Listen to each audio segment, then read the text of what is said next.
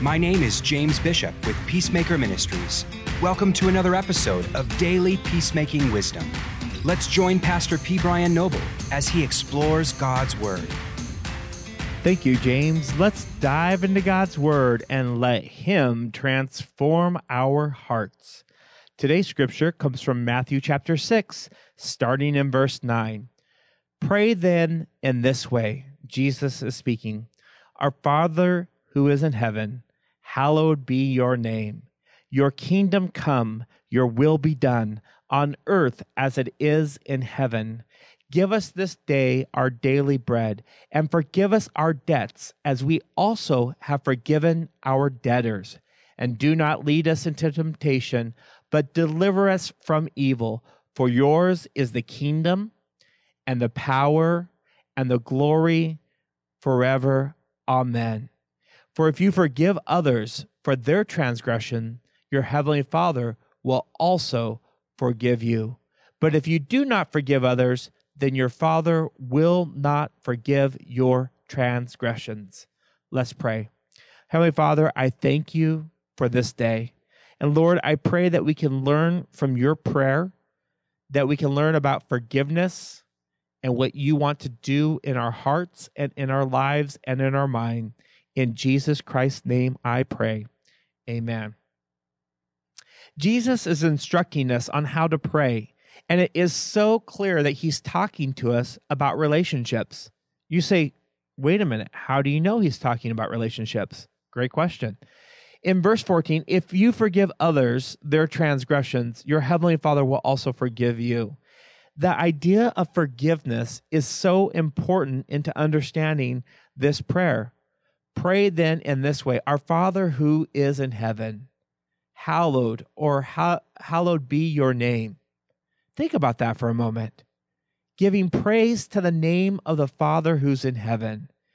He says, I want your kingdom to come and your will to be done on earth as it is in heaven. Can I tell you something about your relationships today? There will be no unforgiveness in heaven.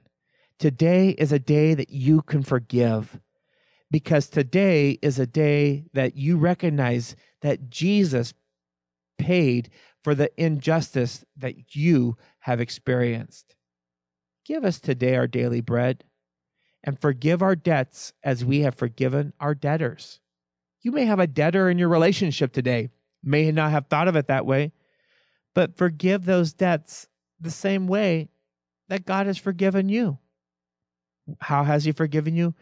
110% complete. Lead us not into temptation, but deliver us from evil. Think about that. We are asking God to deliver us from evil. For if we forgive others from their transgression, our Heavenly Father will forgive us.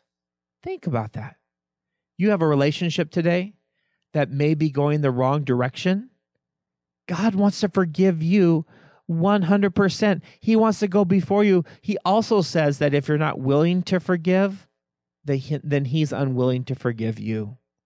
I know we don't like to talk about that, but the reality is in your relationships today, it's time to forgive.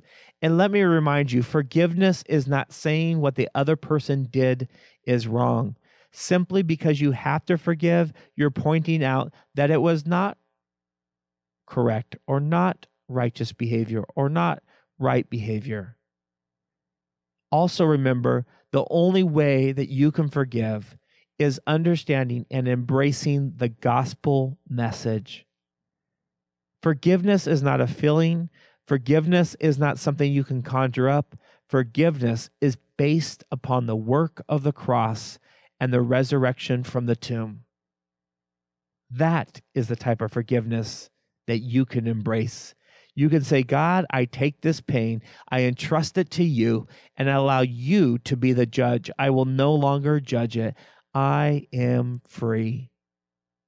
The Father has forgiven you of so much. And so you can entrust that pain to God. Let today be a day of forgiveness. Now, may the Lord bless you. May the Lord keep you. May his forgiveness surround you each and every moment of your day.